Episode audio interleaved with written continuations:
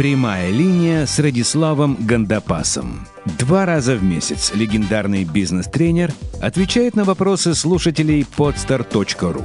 Хочешь задать свой вопрос? Подпишись ВКонтакте на обновление паблика «Берись и делай подстер» и спрашивай Радислава о чем угодно. Здравствуйте, уважаемые слушатели! В эфире прямая линия с Радиславом Гандапасом. Меня зовут Миша Кокин. Напротив меня, снова виртуально, сегодня из Томска. Радислав Гандапас. Радислав, здравствуйте. Здравствуйте. Прямая линия с Радиславом Гандапасом и Михаилом Кокиным. Я, кстати, очень рад. Хороший Wi-Fi. Это гостиница Академии наук. Поразительно, что здесь Wi-Fi хороший. Я в гостиницах 5 звезд иной раз останавливаюсь, и Wi-Fi недостаточно для скайпа. Приходится, приходится на 3G переходить, чтобы как-то хотя бы можно было разговаривать. В Томске я, ну, догадайтесь трех раз. Провожу тренинг. тренинг. Да, завтра у меня здесь тренинг Self-Made Man, самоменеджмент и самомотивация. Прилетел а, за сутки до начала. Ну, такое, такое расписание, только ночные рейсы, поэтому либо вести тренинг с колес, прилетев, скажем, в 9 утра по местному времени, начать тренинг в 12. Ну, либо прилететь за сутки, открыть ноутбук, а, поработать над книгой, работать с почтой, поговорить с вами, выспаться как следует и провести тренинг на более высоком уровне. Ну, поскольку бонус, энергия. Вы когда приезжаете в э, города, где устраиваете, где вы проводите тренинги, а вы часто гуляете по каким-то местам или у вас нет совершенно на это времени? То есть у вас Даже есть какие-то я сегодня... туры по России? Сегодня выйду из гостиницы один раз. У меня сегодня прямой эфир на местном телевидении. А, в 6 часов за мной приедет машина. Я, я выйду, сяду в эту машину, выйду на, теле, телестудии, проведу эфир, сяду в машину, приеду в отель, выйду и все, и больше, и больше выходить не буду. А так бы не выходил вовсе. Вы знаете, много лет назад, ну прям много, когда я был еще на заре тренерской карьеры, я очень жадно гулял по всем местам, в которых я появлялся. Я мог, я мог до 4 часов утра бродить по городу, э, вдыхая его полной грудью, и не выспавшись, потом на следующий день выходить на тренинг, но абсолютно счастливый. Я, я ездил куда-то за город, под Пермию, какие-то деревеньки, я там бродил пешком по каким-то горам, фотографировал какие-то старые избенки. И делал это очень интенсивно, и в какой-то момент меня отпустило. Но вот а, до этого, когда был в Красноярске, я поехал на Енисей, э, ходил там, исследовал местные там рестораны какие-то необычные, улочки, закоулочки, знакомился с людьми. Между прочим, у меня в каждом городе были какие-то друзья, приятели. Э, мы встречались, когда я приезжал в эти города. И вот прошли, прошли годы, э, я практически не ухожу из гостиницы, то есть мое, мое жажда, жажда познания вполне удовлетворена внутренней территорией. Если вот бродить вокруг, это некая внешняя территория, внутренняя территория я читаю, я работаю над книгой, я э, смотрю интересное новое видео, отвечаю на почту и так далее. Мне интересно, и э, когда я выхожу вовне, этого интереса нет. Но, однако, если поблизости есть какие-то живописные места или река, например, в шаговой доступности, море, то я обязательно там окажусь на некоторое время. И потом вернусь опять работать, читать и так далее. Мне интересно. Тут мне интересно. Отчасти, извините, Миш, может быть, mm-hmm. это связано отчасти с тем, что такое количество дней в поездке, вся жизнь – это сплошное путешествие, и не присытиться совершенно не, нереально. Было бы странно. Это, во-первых. А во-вторых, трудно найти географическую точку на карте нашей страны, в которой я еще не бывал бы. Я имею в виду там, где, в принципе, может пройти мой тренинг. Поэтому в каждом городе не по-разному. Меня так забавляет, когда я приезжаю, например, в Алма-Ату или Новосибирск, мне говорят, вы как впервые в нашем городе? Я говорю, ну, слушайте, у меня 20 лет тренерской практики, 20 лет такой жизни. Ну, как вы думаете, я могу быть впервые в Новосибирске или впервые в жизни в Алмате? Я говорю, да я уже раз двадцатый, наверное, у вас. Я раз пять на раз десять был на Медео, там раз пять на Чембулаке. Да что вы, я уже... Я в вашем городе ориентируюсь, я могу, не знаю, экскурсию проводить. Так что, ну, было бы странно, если бы я так же жадно хватал бы воздух других городов, как я это делал в первые годы моей карьеры. Ну, может быть, э, вы откроете для себя какой-то новый город неожиданно. Да, так бывает. Так, так было, например, с Астаной. Я прилетел в Астану. Вот как, как ни странно, впервые э, лет пять назад для меня было совершеннейшим открытием этот город. Я не, не ждал увидеть того, что я увидел. Это да, вот по Астане я походил, поездил. Ну, кстати, среди тех вопросов, которые нам задают, наверняка кто-то был из Астаны.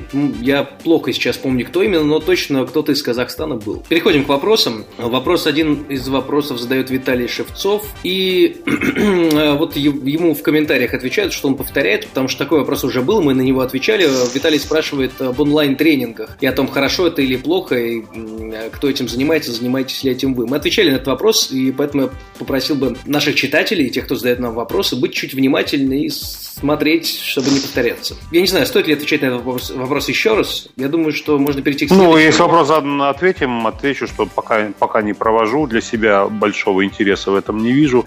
Эффективность э, такого вида обучения и развития для меня, ну не то чтобы под вопросом, а это несколько суррогатная вещь. В отсутствии полноценного тренинга, несомненно, полезно. Это лучше, чем ничего, но если есть выбор, то живой тренинг, несомненно, был бы эффективнее. Но, вы знаете, но с другой стороны, человек, который мотивирован на изменения, он в книге две фразы вычитает, и жизнь его перевернется. А другой человек, у кого такой мотивации нет, пройдет десятки дорогущих тренингов, постаражируется за границей, но все равно все его в жизни будет продолжаться по-прежнему. Так что здесь такой вопрос, знаете, вопрос не формы а, тренинга, который человек проходит, а степени его мотивированности. Я, вот я хочу изучить английский, но я не могу заниматься на курсах, потому что я мотаюсь все время. И не могу ни с одним преподавателем заниматься, потому что ни один хороший преподаватель не может подстраиваться под мой ломанный график. А мне нужно, я занимаюсь английским ежедневно. Я качаю подкасты, я читаю тексты, я переписываюсь с людьми, а, я залезаю в интернет и ищу какие-то правила, если мне непонятно, а, в каких случаях как используется это слово. Я занимаюсь английским самостоятельно. Мне вот преподаватель был бы лучше, но поскольку у меня нет возможности с ним заниматься, я использую суррогатную форму обучения самообучение. И эффект есть, я продвигаюсь, и, мне кажется, совершенствуюсь. Может, не так быстро, как могло бы быть, но это лучше, чем, чем ноль. Да, следующий вопрос. Э, и, собственно, первый полноценный. Э, так, Роман Пикуль или Пикуль? Пикуль, скорее всего. Пикуль, да. Да, если вспомнить писателя. Радислав, здравствуйте.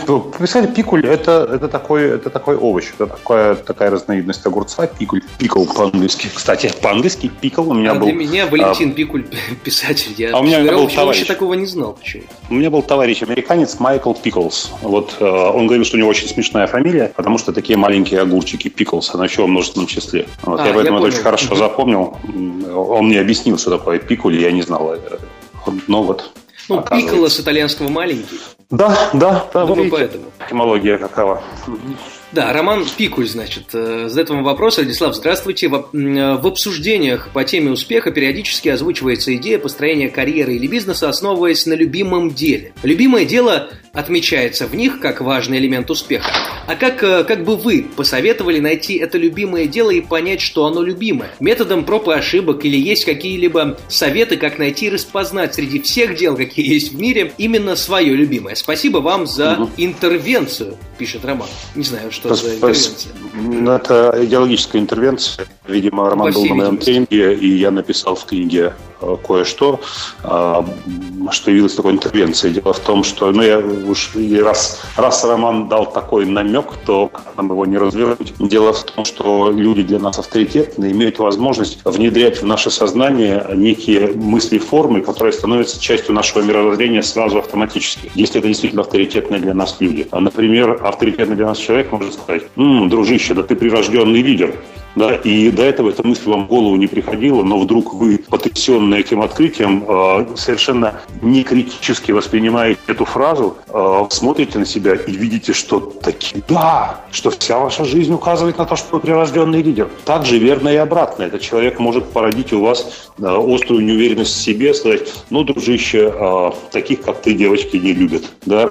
И ты не понимаешь, что он имел в виду, каких таких, как ты, но ты вдруг в общении с женщинами женщинами становишься неуверенным в себе, и они действительно э, явно совершенно не любят тебя, как ты, так, как ты видишь, ну и так далее. А именно поэтому так важно, что с детства внушают нам родители. Они могут, э, не повторяя фразы многократно, один раз сказать и на всю жизнь породить вот такую часть картины мира в отношении себя, которую потом изжить очень сложно. Вот, возможно, я Роману написал что-то подобное в книге, что-то, э, что его настроило в отношении своих возможностей позитивно позитивно и теперь работает. Но, впрочем, я этого не скрываю. Это называется идеологическая интервенция. Эта тема является частью тренинга «Пан или пропал. Идеология лидера, идеология победы». Итак, к вопросу. Роман затронул очень важную болезненную тему. Должен сказать, что огромное количество несчастных людей стали несчастны именно потому, что им кажется, что в мире есть какое-то одно дело, предназначенное им судьбой, а, для которого они родились, и они должны его во что бы то ни стало найти и отдать ему всю свою жизнь. Это у, у девочек многих есть такая идея, что какой-то ходит один мужчина, предназначенный им судьбой, которого нужно обязательно найти. Да и у мужчин есть такая идея, что где-то вот та принцесса, королевна, царевишна, которая э, вот самая прекрасная, самая добрая. Э, почему же они стали несчастными? А потому что если ты живешь с такой идеей, то кого бы ты ни нашел, э, каким бы делом ни занимался, всегда есть э, в трудную минуту есть такая шальная мысль, что может быть это не та женщина, может быть, это не тот мужчина, может быть, это не то дело, а свое нужно искать. Но давайте теперь посмотрим, как, давайте попробуем перенести это на людей. Сделал на людей этот вопрос. Да? Как найти свою любимую женщину? Вот как найти и понять, что она любимая? Но ведь это же логический абсурд. Ведь невозможно найти уже изначально любимую. То есть она любимая, но ты ее еще не знаешь. Это же абсурд, потому что любовь – это ты испытываешь. Это совокупность чувств и деятельности в отношении объекта. Совокупность чувств и деятельности деятельности. Я, кстати, подчеркиваю, что любить – это глагол. Это не только чувствовать, это действовать, это делать. Вот давайте посмотрим, как можно разлюбить человека. Чтобы разлюбить человека, кстати, можно целенаправленно разлюбить человека, взять, перестать о нем заботиться, о нем думать, о нем переживать, э, ему помогать. Постепенно ослабляется, ослабляются наши чувства. Также верно обратно. Для того, чтобы полюбить, нужно заботиться, нужно вкладывать душу в человека. И вы хорошо замечали, возможно, что в семье, в которой родители разведены, больше привязан к ребенку тот, из родителей, с кем ребенок живет и кто больше в него вкладывает э, души и сердца. А ушедший из семьи родитель, который встречается с ребенком раз-два в неделю, никогда не будет так сильно его любить, так сильно к нему привязан, так как тот, кто моет ему попу, вытирает ему сопли, а, сидит с ним по полночи, э, градусник ему ставит каждые полчаса и так далее. Заботясь о человеке, ты привязываешься к нему, ты любишь его больше, и ты ценишь его больше, и не отдашь его ни за что на свете. Теперь к делу. Ну, к делу в смысле, потому что к любимому делу. Та же самая история. Если ты занялся каким-то делом в силу каких-то обстоятельств. Вкладывай в него душу, вкладывай сердце, старайся делать как можно лучше свою работу. Тщательнее, не отвлекаясь, концентрированнее. Через время ты почувствуешь, что ты в этом деле совершенствуешься. Через время ты почувствуешь, что оно тебе приятно, что ты о нем думаешь в свободное от работы время. А ты полюбишь любую работу, которой ты будешь заниматься. Это странно, даже самую грязную работу можно полюбить, можно к ней привязаться, а, если, если у тебя нет выбора, если ты должен делать именно эту работу. А, если делать работу спустя рукава, самая творческая работа не станет любимой. Ну, это никакой не а, там, секрет и открытие. Это подтвердят люди, которые занимаются своим делом с полной самоотдачей, которые его ценят и которые ни за что не перестают им заниматься, даже когда у них есть возможность заняться чем-то более легким, чем-то более прибыльным и так далее. Мы это видим на примере врачей, которые продолжают работать в государственных больницах, им делают выгодные предложения перейти руководящую работу и так далее, но они за ничтожные деньги продолжают оперировать, потому что они вот э, считают это своей миссией, они, они преданы делу, которое они делают. Они делают его настолько хорошо, насколько, насколько могут, и мы можем встречать людей, которые, зарабатывая значительно большие деньги, выполняя гораздо более легкую и престижную работу, относятся к ней спустя рукава, и совершенно явно они ее не любят, они не любят людей, с которыми работа связана, и не любят нас, если мы их клиенты, и, и это, это беда. Для человека это беда. Если он живет с нелюбимым человеком, если он занимается нелюбимой работой, это беда, это несчастье, и это человеку можно только посочувствовать. Поэтому мое вам предложение. Если работа в целом вас устраивает, позволяет вам раскрывать ваш потенциал, если она позволяет вам обеспечивать свои потребности, не надо имитация искать. Если вы будете прыгать с одного места на другое, вы ни одно дело не освоите настолько глубоко, чтобы начать получать удовольствие. Все-таки в любом деле удовольствие начинает приходить с ростом мастерства и в спорте, и в искусстве, и в копании земли, между прочим. Поэтому вот возьмитесь и, работайте. Но слава богу, если вам в какой-то момент станет понятно, что вы достигли некого предела, потолка, что дальше вам вряд ли будет интересно, а мы живем в 21 веке, вы можете сменить несколько профессий и прожить несколько жизней принципиально разных. Я всегда в таких случаях вспоминаю моего друга, который получил образование в музыкальном училище и стал э, трубачом, джазовым музыкантом. Через несколько лет он открыл собственную парикмахерскую и через, еще через несколько лет стал владельцем сети салонов красоты, преуспел в этом деле, но в какой-то момент он понял, что он в этом деле исчерпал себя, захотел чего-то нового, э, и причем конкретно нового, закончил бакалавриат, стал финансовым аналитиком, вошел в какую-то там гильдию финансовую, ездил за рубежом, работал где-то в Голландии, а, стажировался, обучался дальше, э, приобрел даже на международном э, рынке некий вес. Но потом вдруг ни с того ни с сего э, было полной неожиданностью для всех нас. Он по контракту с швейцарцами уехал а, строить бизнес-центр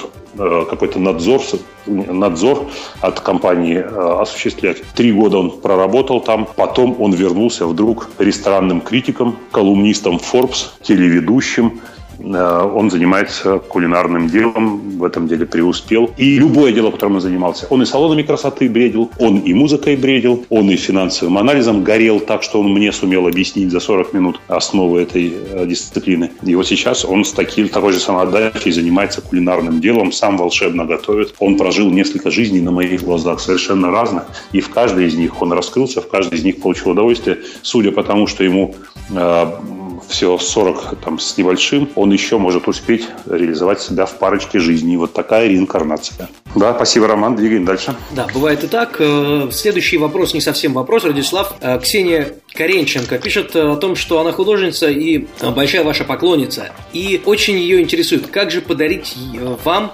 э, портрет, который она нарисовала. Вот это вопрос, может быть, переслать можно? Или прислать фотографию вам на почту? Да, перешлите, пожалуйста. Фотографию можно прислать на почту, но одна фотография дело фотографии, другой оригинал. На моем сайте есть телефон моего офиса, адрес, можно написать электронное письмо. Люди в офисе примут это письмо, напишут вам, каким образом выслать. Если это в пределах Москвы, это элементарно. Если это другой город, то они дадут почтовый адрес, на который можно выслать. Ну, то есть у офиса есть адрес, офис находится в конкретной точке. есть индекс. Смотрю, из Твери, значит, Почта России. И даст Бог, э, к своему 50-летию я получу портрет. Спасибо, Ксения. Посылайте обычным совершенно способом. Я не прячусь. Э, мой офис работает, в нем сидят люди, они примут, распишутся, где нужно. Передадут, естественно, мне. Я повешу на стенку. Вот. И буду любоваться. Надеюсь, там есть чем. Эм, ну, кстати, я вам скинул ссылку на ВКонтакте, вы посмотрите. Похоже? Похоже, Миш? Очень. А, ага. Ну, знаете, в стиле поп-арта. А, помните, да, ну, знаете, как похоже, это, предвыборная кампания Обамы, нет? Где Обама, Обаму художник Аби нарисовал. Ну, такой э, Обама был немного синий-красный. Не помню, если честно. Но... Э, я, я Ворхола помню хорошо. Я думаю, что это он породил все целую, целую, целое направление вот в портретном искусстве такое. Я буду ждать с нетерпением. Присылайте. Хорошо. Но в похожесть в искусстве не является критерием качества. Мы же понимаем, что да. Поэтому художник иногда видит то, что недоступно обычному глазу, обычным сенсорам визуальным. Ну что, спасибо.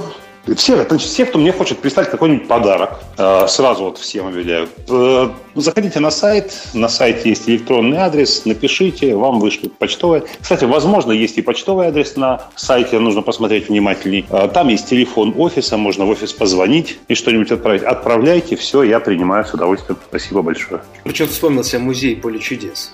Да-да-да. Да, Александр... у, меня, у, меня, кстати, у меня, кстати, невероятное количество подарков в офисе, кроме шуток. И я не все храню, я не могу похвастаться. У меня нет таких площадей, где можно хранить все подарки. И, честно говоря, я все принимаю с э, благодарностью, пользуюсь ими. Э, у меня чего, чего только нет, очень много съестного. Мне тоже, как, э, как в поле чудес, э, почему-то дарят э, что-то съестное, но это, как правило, то, чем гордится дикий край. Какой-нибудь башкирский мед, что-нибудь еще вот в этом духе присылают, какие-нибудь из Сибири кедровые орешки подкармливать меня. Как говорил Сталин, хорошего врача народ сам прокормит, зарплату ему платить не обязательно. Да, следующий вопрос от Александра Бондара. А, здравствуйте, Радислав. Многие успешные люди рекомендуют научиться любить себя. Вроде я парень не глупый, пишет Александр, но не могу понять, как же это сделать. Подскажите, как научиться себя любить? Вот уж странный вопрос или нет? Ну, знаете, вопрос-то не странный, потому что я вообще, я вообще обожаю подобные рекомендации. Когда, например, звучит рекомендация на тренинге или в книге «Занимайтесь духовным ростом». И я, я выпучиваю глаза, потому что как это заниматься духовным ростом? Это что значит делать? Ну, то есть в Гималаях сесть в позу лотоса и медитировать? Или вот, ну как, как? А, но автор понимает, что он имеет в виду, а я-то не понимаю. Точно так же любите себя. Любите себя. Вот. Я помню, кто-то на тренинге тренинге по продажам кричал девушкам-продавцам. Любить себя – это не значит сидеть мастурбировать на диване, извините, цитата. Это значит, ну и дальше шел какой-то текст, который я забыл, потому что первая часть фразы, она меня уже выключила, я воспринимать не мог нормально. Давайте рассуждать логически. Когда мы любим человека какого-нибудь другого, да, отличного от себя,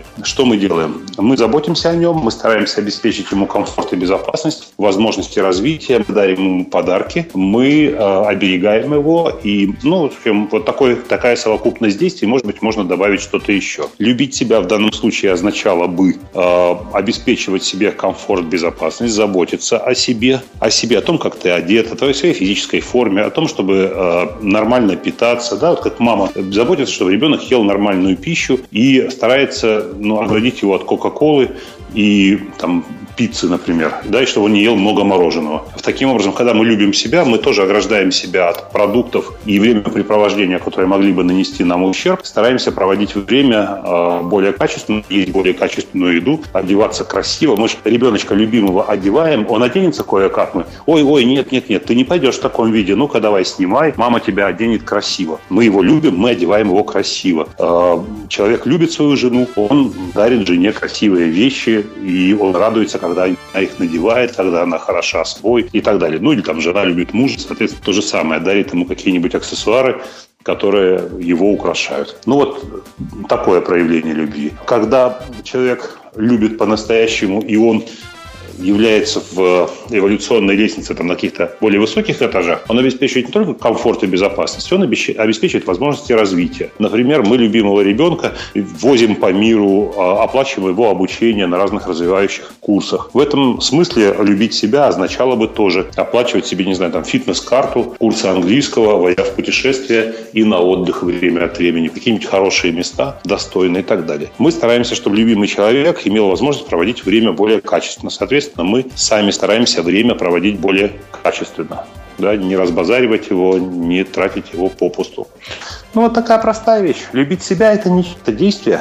Э, очень странная вещь – любить себя, любить, любить себя. Я люблю себя. Боже, как я люблю себя. Это странно. Не знаю, это я даже представить себе не могу, что можно почувствовать по отношению к себе. Но вот когда человек себя не любит, он себе вредит. Это совершенно точно. Я, кстати, психологи некоторые считают, что э, татуировки и пирсинг есть не что иное, как э, завуалированная попытка нанести себе ущерб, то есть себя, сделать себе больно, что это как бы это не любовь к себе. Я бы не взялся, конечно, так обобщать сильно. В некоторых случаях вполне вероятно. С другой стороны, это же традиционный отличительный признак в разных культурах и народностях. Да, у татуировки да, да. есть есть и другие э, другие другие функции, да, не, не только если хочешь сделать больно, уколи себя иголкой, зачем при этом э, рисовать бабочку на копчике? Да, ну, собственно, пирсинг же э, тоже имел совершенно разные значения, скажем, в Древнем Риме и у древних славян, у которых, а у которых как раз кольцо в ухе значило э, значила определенную принадлежность к определенной касте, то есть к касте самых смелых и храбрых. Ну а у римлян понятно, что это значило э, в армии. Ну, пары мужские, понимаете.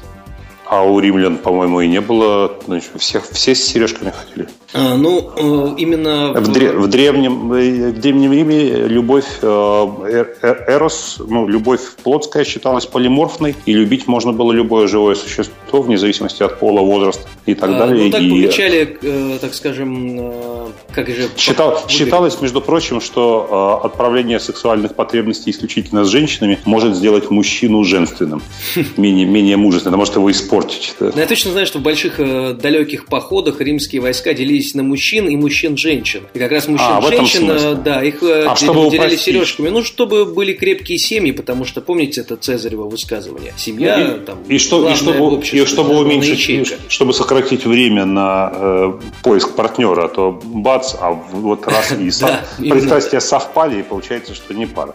Ну, бог с ним, да. Да, да. Давайте да, перейдем к следующему вопросу. Э, и, наверное, последнему последнему на сегодня. Это э, вопрос от Артемия Саблина. А, добрый день, Радислав. Э, скажите, с чего начать работу тренера? Мы, помнится, говорили, ну, какой-то похожий вопрос уже был. А, есть компетенции в узкой области, которые, безусловно, интересны, опять же, узкой области. Видимо, Артемий Компи... себе... Наверное, компетентность. Давайте не путать слово компетентность и компетенция. Это разные вещи. Ну вот... Э... Хоть, это, посмотрите, посмотрите словарь на всякий случай, братцы. Это очень важная вещь э, в бизнес-терминологии. Э, очень важно, чтобы оперировали понятиями правильно. Это в данном случае Артемий говорит о том, да. что у него есть какие-то компетенции. Компетентность. Компетен... Очевидно, есть компетентность имеется. Да. Хорошо. Да.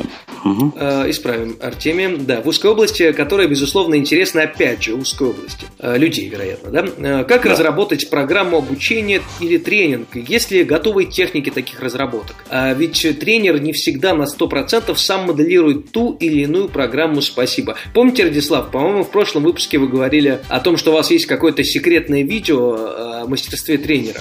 Ни, ничего секретного в этом нет. Я в течение нескольких лет проводил семинары для тренеров, э, преимущественно начинающих, э, рассказывал о алгоритмах совершенствования в этой профессии, что касается и самого продукта тренинга, подготовки тренинга, э, развития в профессии, карьеры, самопродвижения, поддержания и развития формы. В общем, старался охватить все ключевые вопросы. Я провел их несколько раз и потом понял, что, в общем-то, я повторяюсь и подумал, что тренерам не всем бывает удобно прилететь в Москву, разместиться в гостинице, сесть на этот семинар. Это выходит и дорого, и они отвлекаются от основной работы. И я взял и записал видеофильм шестичасовой. Называется «Профессия бизнес-тренер». Разделил его на четыре диска. И этот фильм продается у меня на сайте, в интернет-магазине. «Профессия бизнес-тренер» так и называется. И, в частности, там освещается вопрос, о котором мы сейчас говорим. А, придется отвечать кратко в данном случае. Если есть узкая тема, в которой вы компетентны, и есть узкая и понятная аудитория, которой эта тема интересна, это называется закрытый рынок. Рынок, в котором вы вне конкуренции, но у вас есть понятный совершенно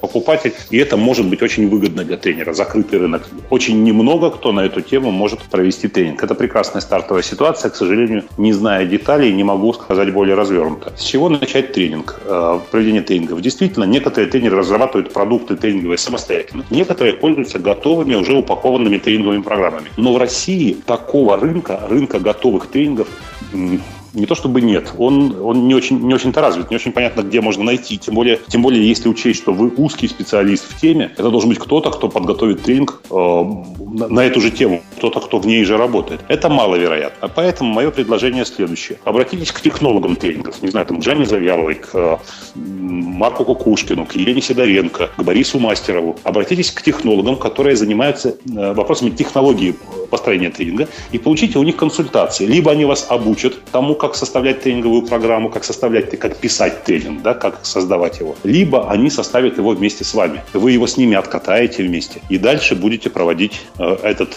тренинг, оттачивая постепенно мастерство, совершенствуя его качество. С чего начать, вы говорите? Может быть, начать нужно параллельно в этом деле. Вот с чего должен, начать землекоп? Накачать мышцы, а потом идти копать землю? Или, может быть, уже начинать копать землю? Вот я бы рекомендовал вам уже начать проводить тренинги параллельно. А тренинги бесплатно. Тренинги короткие, полтора-два часа. Тренинги для своих э, там, товарищей, коллег, какие-то в рамках каких-то конференций, семинаров, деловых тусовок, бизнес-завтраков, бизнес-ужинов, бизнес-обедов. А, есть огромное количество организаций, которые проводят подобные вещи. Я всегда именно на них откатываю новые продукты. Люди бывают благодарны, поскольку для них это бесплатная и такая неожиданная вещь. Я бываю им благодарен, потому что они выступают как испытуемые, я на них могу потренироваться. Вот, мы все бываем счастливы этим, и никто никому ничем не обязан. Э, это здорово. Поищите, где вы могли бы провести несколько тренингов на эту тему бесплатных. Повторю, не на целый день, не на два, не на три дня, не дай бог, а на полтора-два часа, может быть, три-четыре для начала, чтобы вы могли э, на очень короткой дистанции попробовать, не заряжаясь на более длинную. Дело в том, что э, только с приходом мастерства вы сможете контролировать время. Пока вы контролировать его не можете, делайте короткие сессии. Начинайте потихонечку, обращайтесь к специалистам, пусть они вас тащат дальше. Не стесняйтесь, у вас получится, но не сразу, но получится. А, я думаю, что в конце выпуска, как всегда, может быть, э, вспомним какую-нибудь хорошую книгу, может быть, связанную с личностным ростом, а может быть, э, с чем-то еще, что может помочь как раз в становлении человека как тренера, ну, или с просто духовным. как профессионала. С духовным Или ростом. духовного роста, да. Помните, как в интернете было? Надо духовно расти, иначе конец. Ну, только не конец, а, сказать, более хлесткое выражение. Я вот, э, мне понравилась фраза в каком-то источнике, я вычитал, что э, в Гималаях сидеть в медитации это путь к духовному росту самый простой, который выбирают слабаки. А ты попробуй-ка ребенку мыть попу ежедневно и смотреть с ним четвертый раз кунг-фу панда. Вот это настоящий духовный рост. Вот это настоящее преодоление себя. Но что-то в этом есть, между прочим. Ну, наверное, в как... терпимости научиться терпению крайне ну, сложно. Терп... Терп... Не, вот терпение это не про духовный рост. Если ты моешь попу, морщишься и думаешь, когда это черт возьми кончится, тогда, ну, конечно... получать удовольствие. Или да. просто воспринимать это иначе? Просто получить, ну, получить удовольствие, когда моешь попу ребенку, это вряд ли возможно прям удовольствие. Но относиться к этому нейтрально, нормально, как, как к своей миссии. Вот миссия, она же не должна вызывать восторга. Миссия, она есть миссия. Как я всегда повторяю на тренингах, у лидера есть миссия развивать организацию и людей, которые являются частью команды. Ну, то есть, в общем, развитие организации есть миссия лидера. И когда он э, оплачивает участие в тренинге своим подчиненным, он просто реализует свою миссию. Он способствует их развитию. Он не должен никого испытывать восторга, он не должен там, о боже, я спонсор, значит, развития моих подчиненных, боже мой. Или наоборот, он не должен переживать, вот, я потратил деньги, они будут учиться, в ЭТМ не будут работать. Он просто должен уметь относиться к реализации миссии нейтрально. Вот это и есть, собственно, путь к духовному росту. Я книгой сегодняшнего дня, даже не книгой, а автором сегодняшнего дня, сделал бы Михаила Зощенко. Дело в том, что тренеру просто необходимо чувство юмора, умение иронизировать э, не только для того, чтобы удерживать внимание аудитории и поддерживать, их эмоцион... поддерживать эмоциональный градус аудитории, а потому что вообще без иронии невозможно познание. Это очень серьезно. Когда познание происходит с серьезным, умным выражением лица, это, как правило, постигается какая-то глупость или какая-то какая ахинея подается под видом эзотерики и какого-то там тайного, секретного, уникального знания. Э, человек человек вы не представляете, насколько он беспомощен в вопросах познания, насколько мир сложнее, э, чем, чем э, наша способность его постичь. И поэтому известная доля иронии, она является некой, некой такой эмоциональной подушкой, которая смягчает для нас удар. А люди, которые достигли в своем деле высокого уровня мастерства, подтвердят мои слова. Поначалу, когда ты еще дилетант, тебе кажется, что вот ты врубился, как все работает, ты уже все понял и так далее. И взбираясь выше и выше, ты вдруг постигаешь, насколько огромно поле не постигнутого, чего постичь тебе не удастся никогда всегда в жизни. И в искусстве, и в науке, и в бизнесе, и в воспитании детей, и в любви. И вот какую область не возьми, тебе не постичь, тебе не охватить никогда. И не претендуй на это, и не замахивайся, но двигайся, изучай, исследуй, совершенствуйся. Это тебя не должно останавливать, это не может являться для тебя некой отмазкой. Зощенко, Жванецкий, э, Аверченко, Ильф и Петров – это авторы, которых тренеру нужно читать постоянно. Они отрезвляют, они э, встряхивают тебя и не дают тебе возможности знаете, твоим мимическим мышцам сложить твою физиономию в какую-то серьезную мину, в серьезную гримасу какую-то. Легкое ироническое выражение лица – это нормальное рабочее выражение лица тренера, э, руководителя, вообще человека бизнеса, да и вообще каждого нормального человека, мне кажется. Просто наугад Скачайте в планшет те произведения Зощенко, которые вы найдете в тех приложениях книжных, которые у вас есть, в тех читалках, которых у вас, которые у вас есть. Зайдите в книжный магазин и просто найдите Зощенко и возьмите любой том с полки и прочитайте его. Получите удовольствие, пользу. Я предпочитаю не тех... Я, пред, я э, иронию предпочитаю юмору вот как ни странно. Да, вот не, не ржач, ой, смешно, прикольно, поржали, расслабились, разрядились. А так, такой уровень юмора, который называется ирония, при котором, при котором выражение лица становится скорее задумчивым, чем смешливым. Да, Михаил Зощенко замечательный петербургский автор. Э, абсолютно уверен, что э, всем, кто его не читал, нужно прочитать обязательно. Очень короткие рассказы есть, по крайней мере, которые читаются очень легко. В день по одному просто замечательно. Будет, будет что рассказать друзьям вечером, на самом деле. И поучительные, кстати, рассказы. Там есть, как, как в баснях, есть своя... Э, Мораль. Да. Есть, есть, есть своя, да, мораль. мораль да, главное написано не каким-то там замысловатым изоповым языком, а очень простым, э, таким э, в духе советских рассказов. Хотя, в общем, автор, конечно, совершенно замечательный. Радислав, спасибо большое. Очень хорошо, что сегодня, мне кажется, мы посоветовали какую-то такую общезначимую книгу, а не конкретную, связанную с бизнес-тренингами или чем-то еще. Надеюсь, кому-то это поможет. Э, ну и также помогут те ответы, которые вы сегодня дали на вопросы наших читателей и слушателей. Задавайте еще, мы отстали на год, кстати. Вот только сегодня, к 23 ноября 2013 года приблизились а, по вопросам. Надеюсь, что будем наверстывать. А, наверстывать в ближайших выпусках. А, всего доброго. Радислав, спасибо вам большое. Спасибо, Миша. Спасибо всем, кто задал вопросы, всем, кто слышал мои ответы. Да, счастливо. Прямая линия с Радиславом Гандапасом. Два раза в месяц легендарный бизнес-тренер отвечает на вопросы слушателей podstar.ru. Хочешь задать свой вопрос? Подпишись ВКонтакте на обновление паблика «Берись и делай подстер» и спрашивай Радислава о чем угодно.